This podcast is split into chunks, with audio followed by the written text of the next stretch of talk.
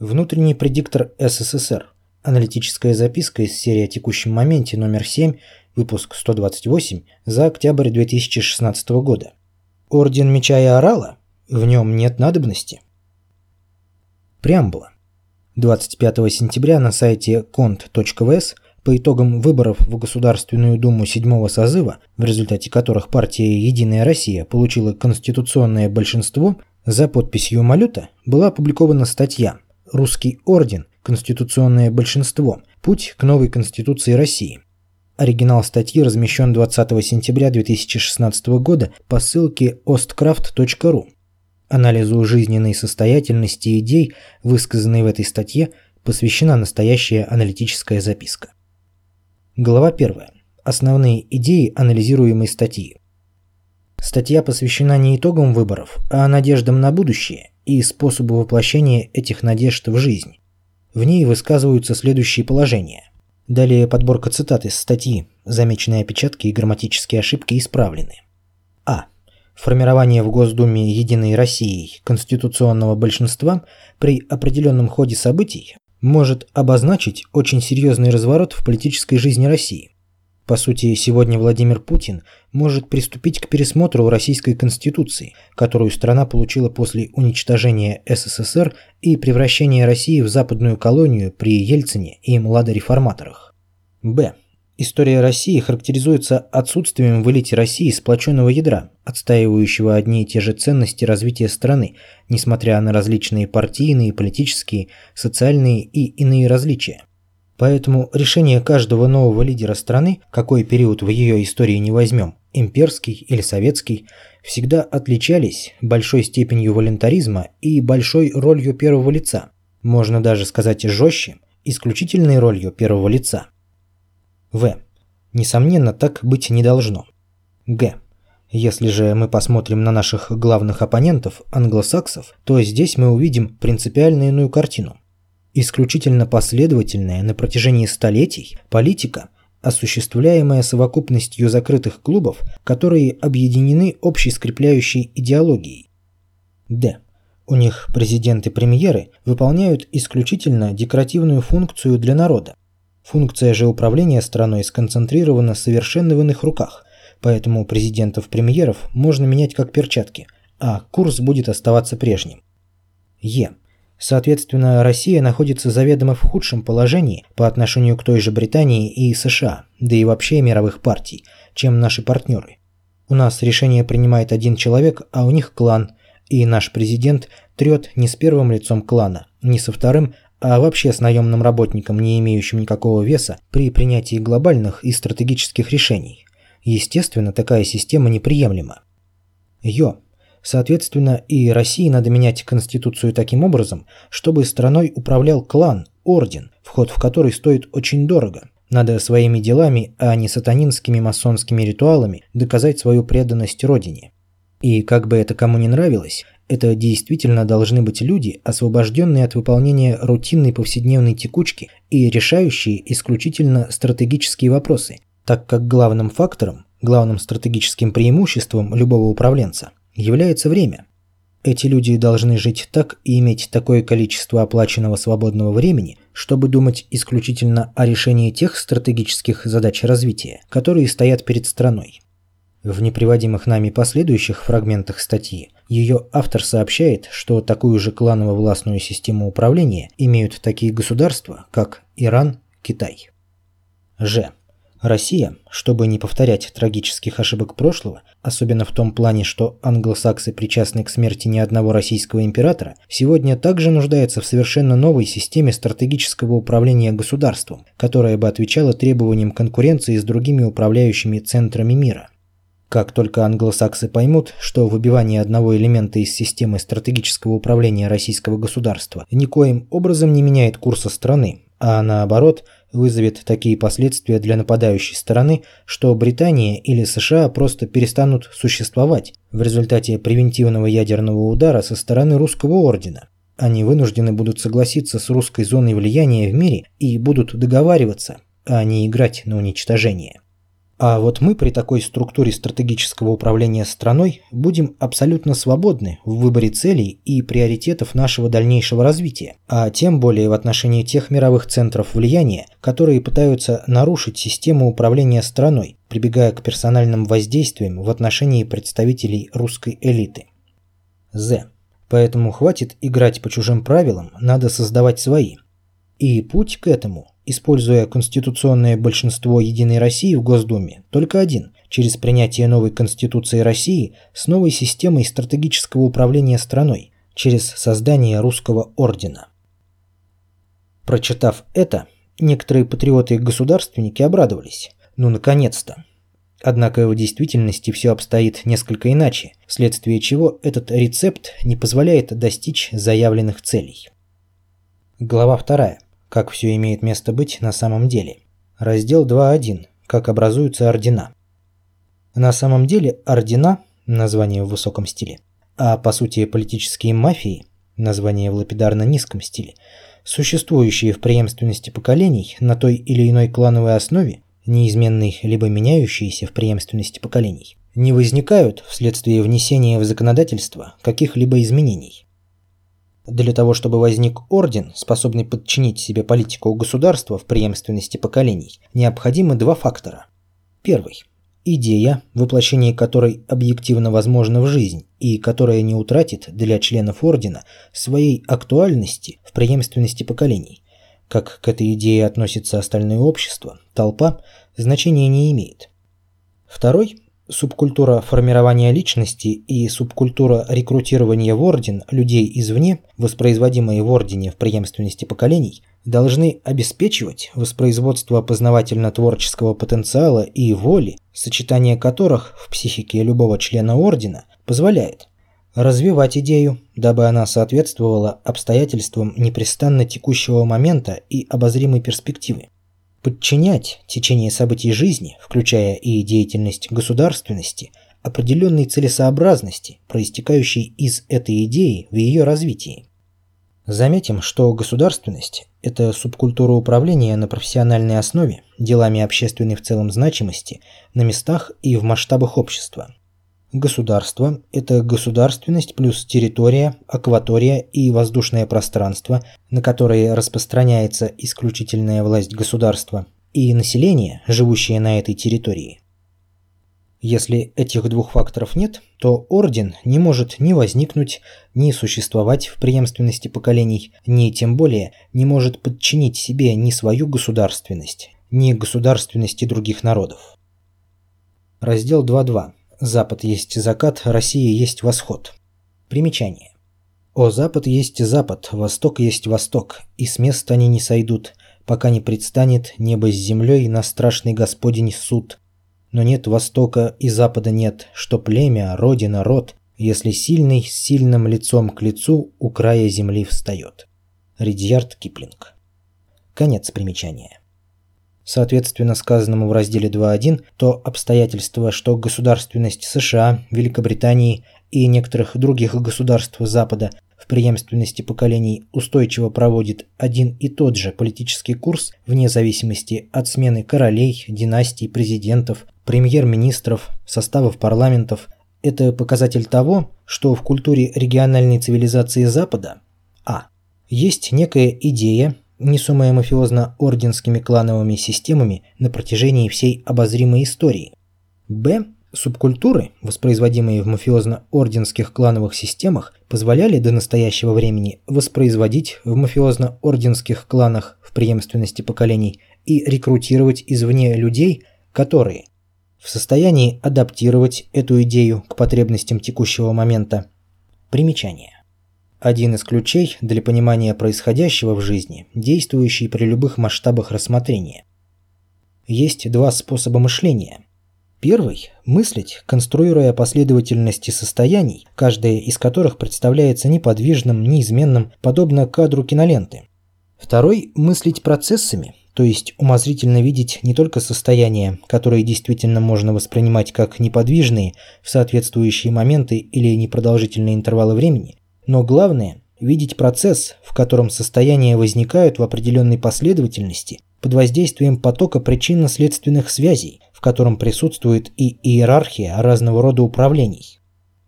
Именно поэтому текущий момент непрестанно текущий. Но для мыслящих состояниями в словосочетании «текущий момент» значимо то, что это момент, мгновение, и, соответственно, в нем есть некая неподвижность, а слово «текущий» воспринимается как уточняющее, второстепенное по значимости, о котором можно забыть без утраты основного смысла. Вот это различие в способах мышления – один из критериев кадровой политики всех устойчивых в преемственности поколений орденов – способные мыслить исключительно состояниями, могут быть полезны для орденов только как исполнители, манипулируемые этими орденами, которых надо защищать от манипулирования со стороны орденов конкурентов, поскольку набор состояний и их последовательность, объясняющая для таких мыслителей течение процесса и его перспективы, задается теми, кто мыслит процессами, и именно они являются манипуляторами в отношении мыслящих состояниями, поскольку они выбирают из модели процесса те или иные моментальные состояния и собирают их в последовательность, предоставляемую для понимания мыслящим последовательностями состояний. Мыслить последовательностями состояний значит вывести из работы правое полушарие и образное мышление. Мыслить процессами значит выработать навык согласованной работы правого и левого полушарий, обеспечивающий единство процессно-образного и дискретно-логического мышления. Конец примечания в состоянии адаптировать эту идею к потребностям текущего момента и обозримой перспективы, обладают волей, позволяющей подчинить государственность своей страны и государственности других стран целесообразности, выражающей эту идею вне зависимости от действующего законодательства.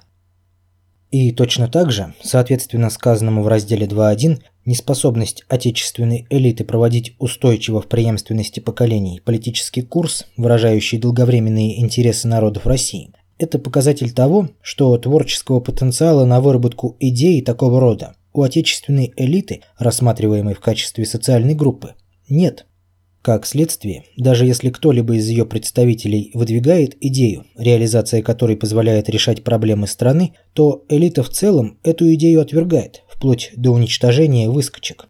И при таких нравах и умище элиты в целом, если у кого-либо из ее представителей есть политическая воля, то эта воля оказывается подчиненной не его совести, а идеям, которые он перенял в других культурах, будучи представителем образованной элиты. Тому много примеров. От Петра Великого, Новикова, декабристов Чаадаева до Виты и его антагониста Столыпина. И далее архитектора перестройки Яковлева. Это объясняет катастрофичность истории России во всем обозримом историческом прошлом.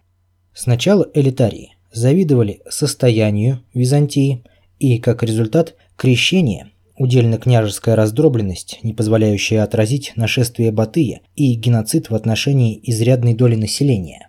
Чтобы не говорили приверженцы мнения о том, что монголо-татарского ига не было, но археологические данные говорят именно о карательной операции и геноциде населения в ее ходе на всей территории Руси, куда войска никогда не существовавших монголо-татар успели вторгнуться. Потом завидовали состоянию вольности польской шляхты, и, как результат, смутное время рубежа 16-17 веков. Потом завидовали состоянию просвещенной Франции, получили нашествие Евросоюза в бета-версии во главе с Наполеоном. Примечание. Поясним, что такое бета-версия. Бета-версия – термин, используемый в программировании.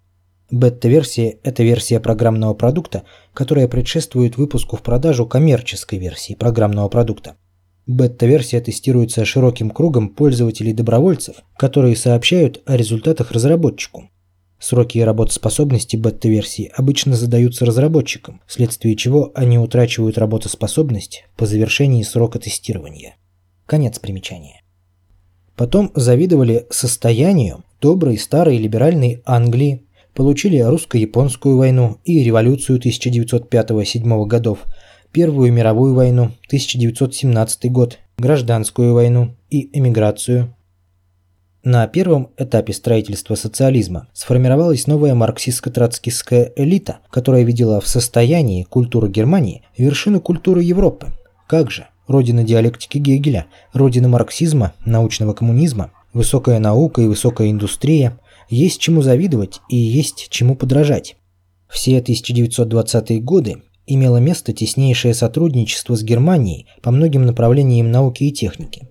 В результате получили Вторую мировую войну и Великую Отечественную, принесшую страшные разрушения и огромные человеческие жертвы.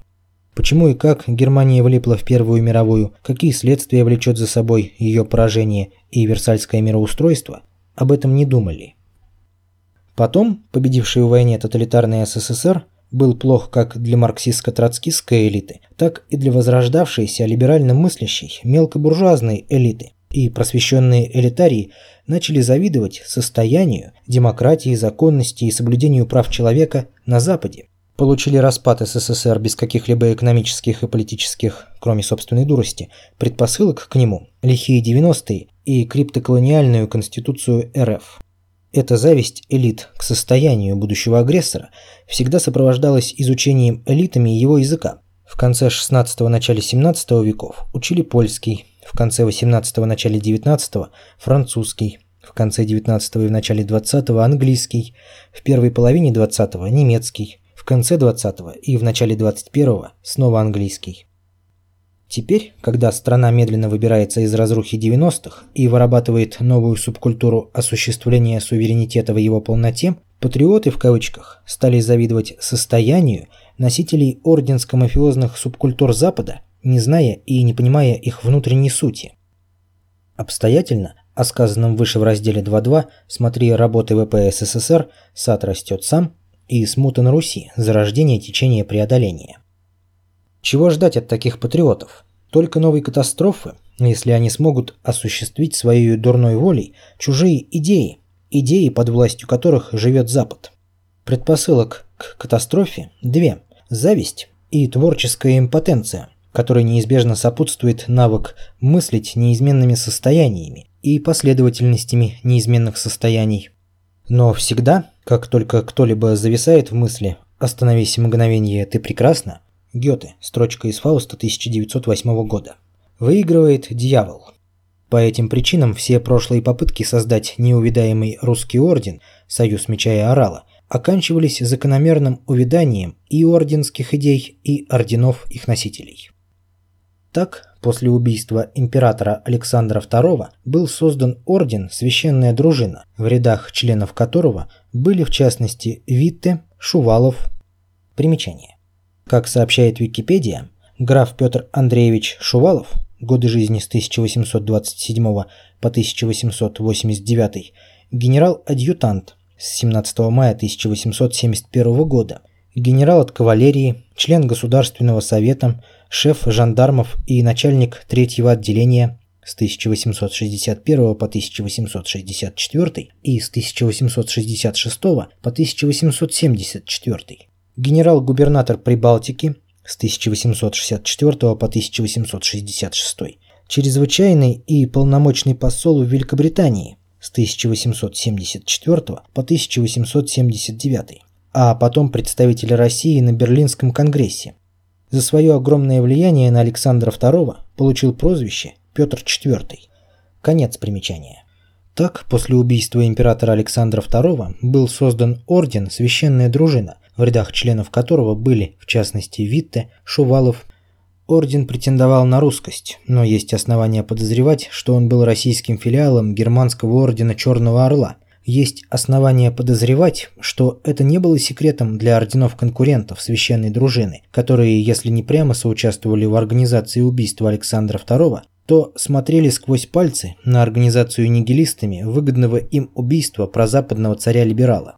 Но и смерть Александра III, который не был прозападником и не был либералом, тоже вызывает много вопросов, связанных с ее удивительной своевременностью для решения задач, которые ставили перед собой либералы-прозападники того времени. В итоге ни одна из многочисленных орденских систем, якобы работавших на сохранение и развитие Российской империи, не смогла профилактировать крах империи в 1917 году. Сейчас высказывается мнение, что концепция суверенной демократии и русского мира – порождение тех, кого учил методолог и игровик Щедровицкий, годы жизни с 1929 по 1994, чтобы понять, что из себя представляет идеология методологов, игротехников, почитаем воспоминания одного из их участников, представителя школы эффективных лидеров, Валерия Лебедева. Цитата. Но вернемся к основной теме, к теме о попытке завоевания политической власти не с помощью дворцового переворота, восстания, революции или даже демократических выборов, а с помощью группы, прошедших игры людей, которые становятся настолько незаменимыми в качестве советников высших политиков и, чуть позже, генераторов основных государственных идей, что постепенно сначала реальная, а потом и юридическо-политическая власть переходит к ним. Позднее советское время эту идею проводил в жизнь Георгий Петрович Щедровицкий, причем настолько тайно, что эта его мощнейшая пружина всей деятельности скрыта до сих пор. В самом начале 1970-х годов Георгий Петрович, или ГП, как его все называли, приезжал в Минск и вел там со своей ранней командой сеансы разоблачения старого мышления. Он был иногда в частных разговорах откровенен. В схеме своей главный стратегический стимул всей его жизни выглядел так. «Мы через свои...» «Что свои?» В цитате что-то пропущено. «Готовим кадры». Не кадры, тфу, казенное партийное слово, но члены тайного масонского ордена со своим ритуалом, уставом и секретной сверхзадачей. Далее абзац выделен жирным. Сильной стороной СМД-методологии, система мыследеятельность, которую уже давно развивал Щедровицкий, была схематизация, то есть представление любого социального устройства или процесса в виде схем, блоков, фигурок и функциональных связей между ними с помощью стрелок. Все становилось очень наглядным и понятным, где какой блок, кто с кем и как связан, куда нужно войти, чтобы сделать то-то и то-то. Конец выделенного абзаца выделено нами жирным при цитировании. Методологи, члены новой восточной технократической ложи, должны были проникать во все властные структуры, вступать в партию, становиться незаменимыми полезными секретарями при губернаторе, советниками, заместителями, идти в выборные органы.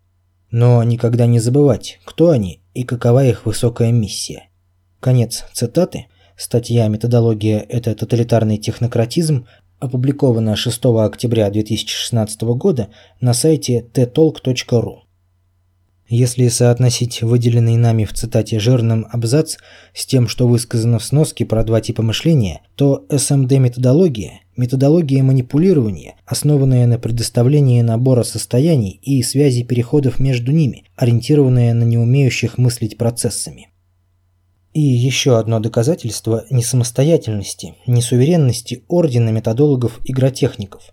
Щедровицкий активно действовал в период с конца 1950-х годов, основные публикации с начала 1960-х годов, до 1994 года, но ни он, ни кто-либо из его учеников и продолжателей на основе методологии не выявили в глобальном историческом процессе концепции управления глобализацией, действующей на протяжении многих веков, и не огласили никакой альтернативной ей концепции.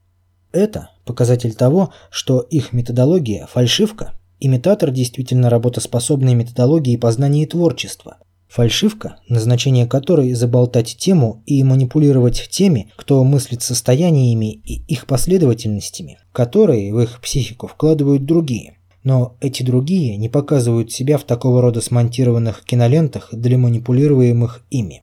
Эта фальшивка предназначена для амбициозных строителей орденов. Раздел 2.3. Орденообразующая идея восхождения. Соответственно сказанному в разделах 2.1 и 2.2 Вопрос только в выявлении той идеи, которой служат мафиозно-орденские клановые системы Запада, и в изложении идеи, которая может стать жизненной альтернативой идеи, поработившей Запад, коли проявления западнических идей в жизни России на протяжении многих веков несут только бедствия. С первой частью этого вопроса все просто.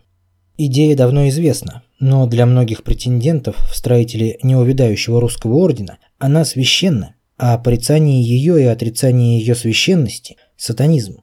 Сама же идея выражается в следующих словах.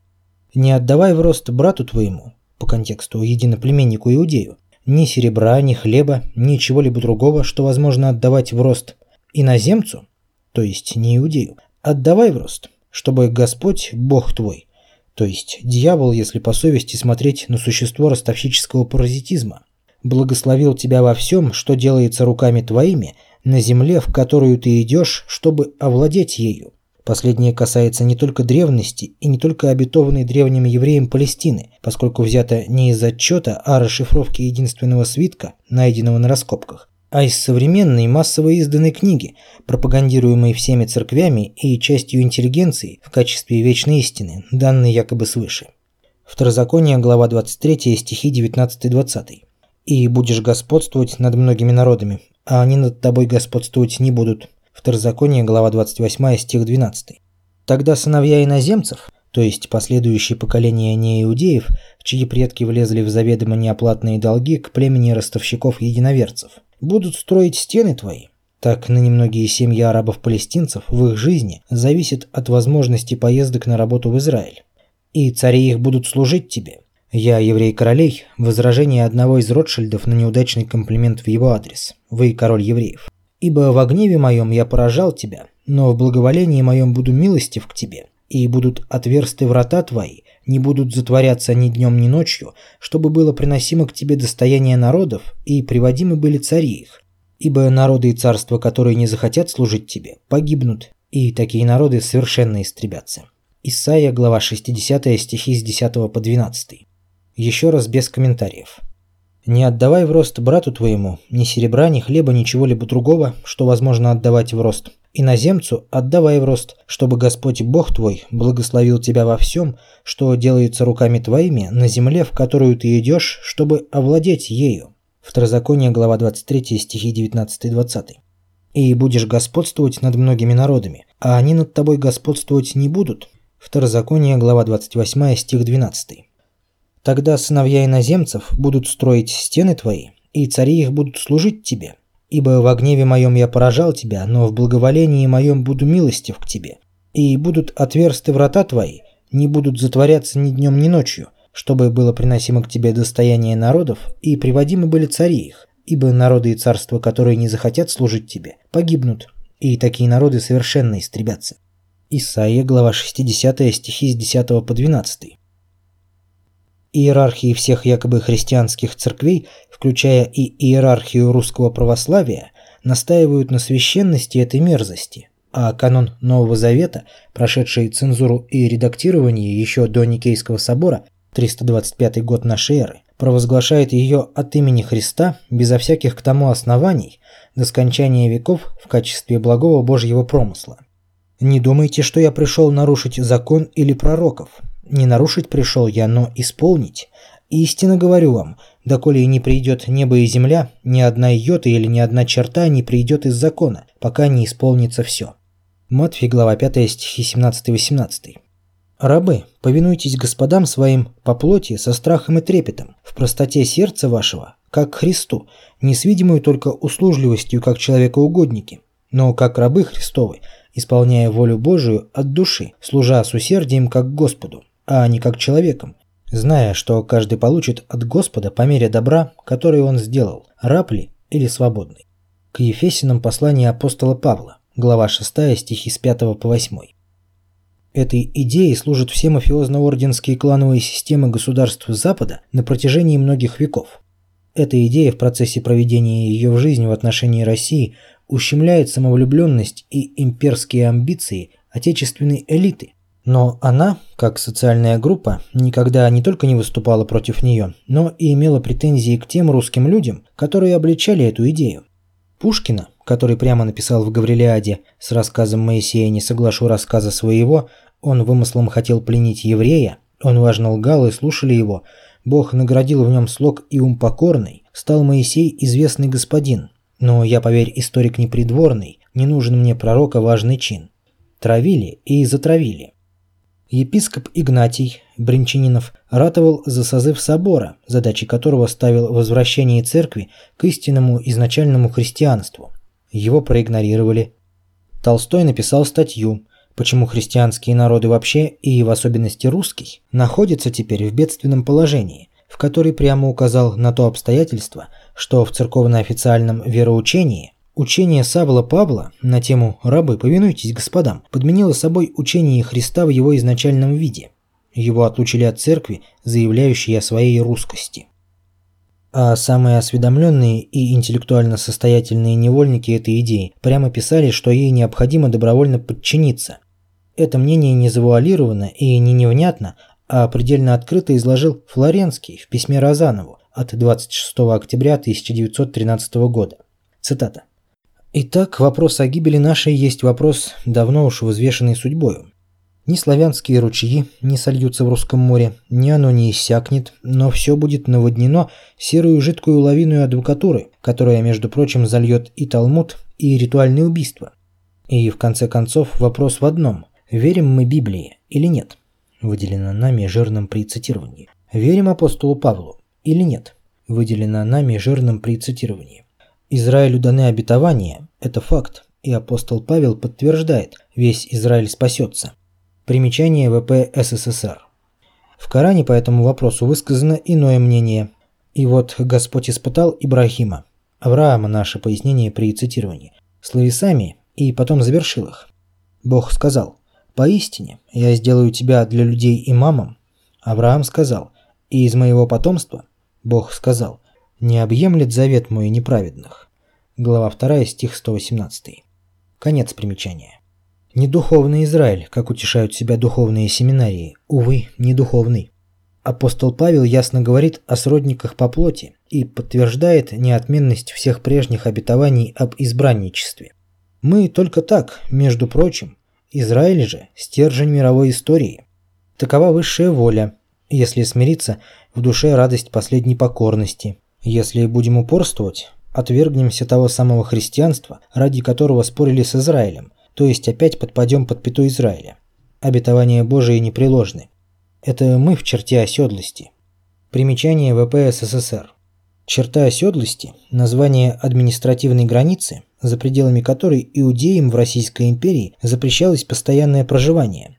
Существовало с 1791 по 1917 год. Исключение давалось в разное время для купцов первой гильдии, обладателей высшего образования – зарегистрированных проституток, отслуживших рекрутов, караимов, течение в иудаизме, отрицающее Талмуд. Черта оседлости включала в себя часть территорий нынешних Польши, Литвы, Белоруссии, Бессарабии, Украины, Крым. В Крыму исключением стал Севастополь.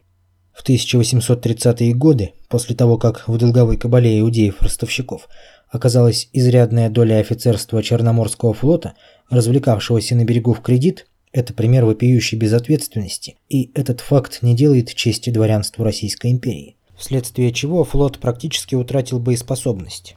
Николай I аннулировал все долги, долговые расписки были изъяты и уничтожены, повелел в течение 24 часов очистить город от иудеев и запретил иудеям появляться в Севастополе под страхом отдания в каторжные работы. Конец примечания. Обетования Божии непреложны, это мы в черте оседлости божественных предначертаний. Мы, а не они. Это мы, египтяне, обворовываемые, избиваемые и мучимые. Это мы, те, у которых головы младенцев разбиты о камень, и об этом самом против себя мы поем в церквях ангельскими голосами, на реках Вавилонских, Тама, Седахом и Плакахом. Нам одно утешение. Хотя навек незримыми цепями прикованы мы к здешним берегам, но и тот круг должны свершить мы сами, что боги совершить предначертали нам. Мы должны сами совершить круг своего подчинения Израилю. Может быть, вы последний египтянин, и я последний грек. И как загнанные звери мы смотрим на торжество победителей. Минуты позже, минуты раньше нас возьмут, зверей, может быть, последних зверей, и выточат кровь для кошерного мяса. Но надо быть покорными. И подлинно, как не бери дело, а выходит все одно – Ветхий Завет дает и неустанно твердит обетование о будущем господстве над миром. Кому? Иудеям. А Новый? Он отнюдь не говорит нам, христианам, что это господство переходит теперь к нам, христианам, а лишь завет терпеливо нести свой крест и обещает за это спасение. Один завет противоречит другому, но не потому, что оба говорят одно, а потому именно, что оба говорят разное, и разное это обращено к разным лицам. И это глубокое и коренное расхождение обоих заветов, примиримое при высоком парении духовного созерцания, как это было у апостола Павла, нестерпимо режет и жжет наше бескрылое и дряблое сознание. Конец цитаты. Комментарии Розанова и ответы ему Флоренского при цитировании опущены. приводится по ныне несуществующей публикации на сайте rusimperia.com. В данном случае необходимо указать на то обстоятельство, что Флоренский задается вопросами, верим ли мы Библии, либо нет, верим ли апостолу Павлу, либо нет. Но он не задается вопросом, верим ли мы Богу. Для него верить Библии и верить Богу одно и то же, хотя это две разные веры, порождающие и два разных вида религиозности, личностной и общественной, и, соответственно, два разных образа жизни общества. Поэтому он в своих размышлениях безальтернативно исходит только из положительного ответа на эти вопросы. Он верит Библии и апостолу Павлу. Этой верой он подменяет веру Богу, отгораживается от него Библией и потому даже не рассматривает возможность подлога и извращения в исторически сложившейся, а точнее политически целесообразно сложенной, Библии, вероучении Единого Завета, данных в свое время Моисею, Христу, Мухаммаду, по этой же причине перед ним не встает вопрос и о том, чтобы ознакомиться с Кораном и подумать о смысле тех разночтений, в которых Коран отрицает как тексты Библии, так и традиции истолкования жизни на их основе, сложившиеся в иудаизме и во всех ветвях христианства в их исторически реальном виде а также и традиции истолкования жизни на основе Корана, Сунны и Шариата, сложившегося в исторически реальном исламе. Либералы-атеисты прошлого и наших дней от Флоренского отличаются только тем, что они беззастенчивые атеисты. Но и они с ним едины в том, что страну надо добровольно сдать за правилам Запада и после этого не рыпаться.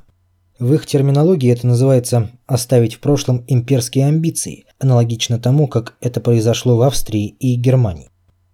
Со второй частью вопроса, поставленного в начале раздела 2.3, для претендентов в строители неувидающего русского ордена, дело обстоит гораздо хуже. Идея, которой служат мафиозно-орденские клановые системы Запада, это идея установления в глобальных масштабах системы иерархически организованного рабовладения, в которой люди должны быть невольниками, но при этом должны жить во власти иллюзии свободы и справедливости. Самое большое рабство, не обладая свободой, считать себя свободным. Гёте. И работать на воспроизводство системы рабовладения в преемственности поколений. Но отечественным элитариям неприемлема не эта идея как таковая, а тот иерархический статус, который для них и для России в целом предопределили за правилы проекта в выстраиваемой ими структуре общества глобальной цивилизации. Как можно понять из главы 1, Отечественные элитарии хотели бы иметь даже не тот статус, который предоставлен мафиозно-орденскими кланами государств Запада, а тот, которым обладают за правилы проекта. То есть они страдают синдромом старухи из сказки о рыбаке и рыбке. Хочу быть владычицей морскою, чтобы жить мне в океане море, чтобы служила мне рыбка золотая и была б у меня на посылках. Но они не получат ничего из вожделенного потому, что Иерархический статус мафиозно-орденских кланов государств Запада им не предоставит, вследствие того, что они характеризуются словами Лаврова, ставшими всеобщим достоянием по причине невыключенного микрофона. «Дебилы, блядь», на пресс-конференции от 5 августа 2015 года и по причине своего дебилизма и проистекающей из него неисполнительности и неуместной самонадеянности, они хронически на протяжении многих веков не в состоянии решать те задачи в библейском проекте глобализации, которые более или менее успешно решают давно прирученные мафиозно-орденские кланы Запада. Статус хозяев из-за правил проекта вообще не предоставляется, ни как поощрение за те или иные прошлые заслуги, ни в целях решения каких-то задач в будущем, а захватывается самочинно в результате предъявления за правилом проекта более высокой меры понимания текущей политики и глобальных процессов и вне зависимости от их согласия либо несогласия. Но тут опять элитарный дебилизм не позволяет понять, что один проект порабощения человечества от имени Бога уже действует в пределах попущения на протяжении многих веков, и во втором проекте порабощения, конкуренте первого, надобности нет ни у человечества, ни у Бога, Именно по этой причине в 1917 году был закрыт, а по существу самоликвидировался, проект «Российская империя». Поэтому для них свыше не будет открыта статусная вакансия хозяев из-за правил некоего альтернативного библейскому проекта порабощения человечества, тем более что и библейский проект, как наиболее совершенное выражение устремления рабовладеть от имени Бога, или под покровом культового атеизма и сатанизма, уже близок к исчерпанию пределов Божьего попущения – впал в кризис и близится к своему краху, что видится мистикам, живущим под его властью, как наступление последних времен, апокалипсис. Соответственно, и о мафиозно-орденских кланах Запада следует говорить уже в прошедшем времени, как о покойниках-упырях, которые, однако, еще не осознали факта своей смерти и продолжают суетиться в мире живых. Соответственно изложенному выше, идеей, альтернативной идеей, под властью которой влачат существование мафиозно-орденские кланы Запада, может быть только концепция глобализации, альтернативная библейскому проекту и прочим проектам построения глобальной системы рабовладения. Ее альтернативность может выражаться только в том, что она должна обеспечить свободу от рабовладения всем людям в преемственности поколений.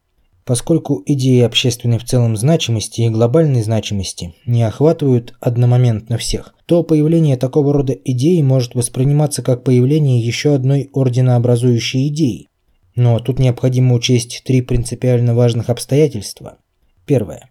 Идея всеобщей свободы с совестью – во водительство, бо богом, да данные, совестью водительство богом данные, свобода, будет оцениваться элитой как неправильная орденская идея, поскольку свобода всех людей подразумевает отсутствие в обществе элиты и ее иерархического социального статуса, позволяющего ей ни за что не отвечать перед остальным обществом.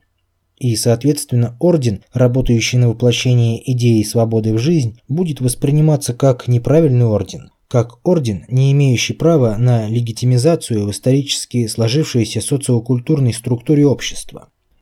Второе. Орден действительно будет неправильным, поскольку построение культуры, в которой совестью водительство Богом данное и воля, осмысленно подчинившая себя диктатуре совести, норма для всех людей без исключения, начиная с подросткового возраста, подразумевает расширение ордена до границ всего общества а все правильные в кавычках ордена в истории работали на поддержании своего особого сверхэлитарного статуса и на обособлении орденской сверхэлиты от остального общества. По сути об этом, но в иных словах, пишет автор рассматриваемой статьи. Это действительно должны быть люди, освобожденные от выполнения рутинной повседневной текучки и решающие исключительно стратегические вопросы, так как главным фактором, главным стратегическим преимуществом любого управленца является время. Эти люди должны жить так и иметь такое количество оплаченного свободного времени, чтобы думать исключительно о решении тех стратегических задач развития, которые стоят перед страной. Но это уже было. В таких условиях жило российское дворянство, но все свелось не к думам о судьбах Родины и человечества и их воплощению в жизнь, а к тому, о чем поется в популярной песне – балам, красавицам, лакеям, юнкерам, вальсам Шуберта и хрусту французской булки чему сопутствовал пидорасинг и прочий разврат. Третье. Кроме того, орденообразующая идея всеобщей свободы не может быть исключительно национальной идеей какого-либо одного исключительного по своим качествам народа. В этот статус мафиозно-орденские кланы США пыжатся возвести свое население. Или диаспоры, иудеи и равинат, на всеобщий шалом по отношению к вам надо поработать но может быть только общечеловеческой идеей, притягательной и поддерживаемой расширяющимся множеством представителей всех народов и диаспор. Но последнего автор рассматриваемой статьи тоже не понимает, поскольку пишет, что в результате осуществления его орденского проекта геополитические противники России вынуждены будут согласиться с русской зоной влияния в мире и будут договариваться, а не играть на уничтожение.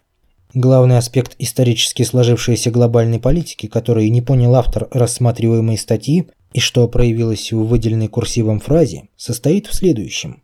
Они действительно будут договариваться в кавычках с целью потянуть время для того, чтобы дождаться, когда элита и ее орден в силу внутренних причин в очередной раз окурвится и утратят дееспособность, как это неоднократно бывало в истории России в прошлом.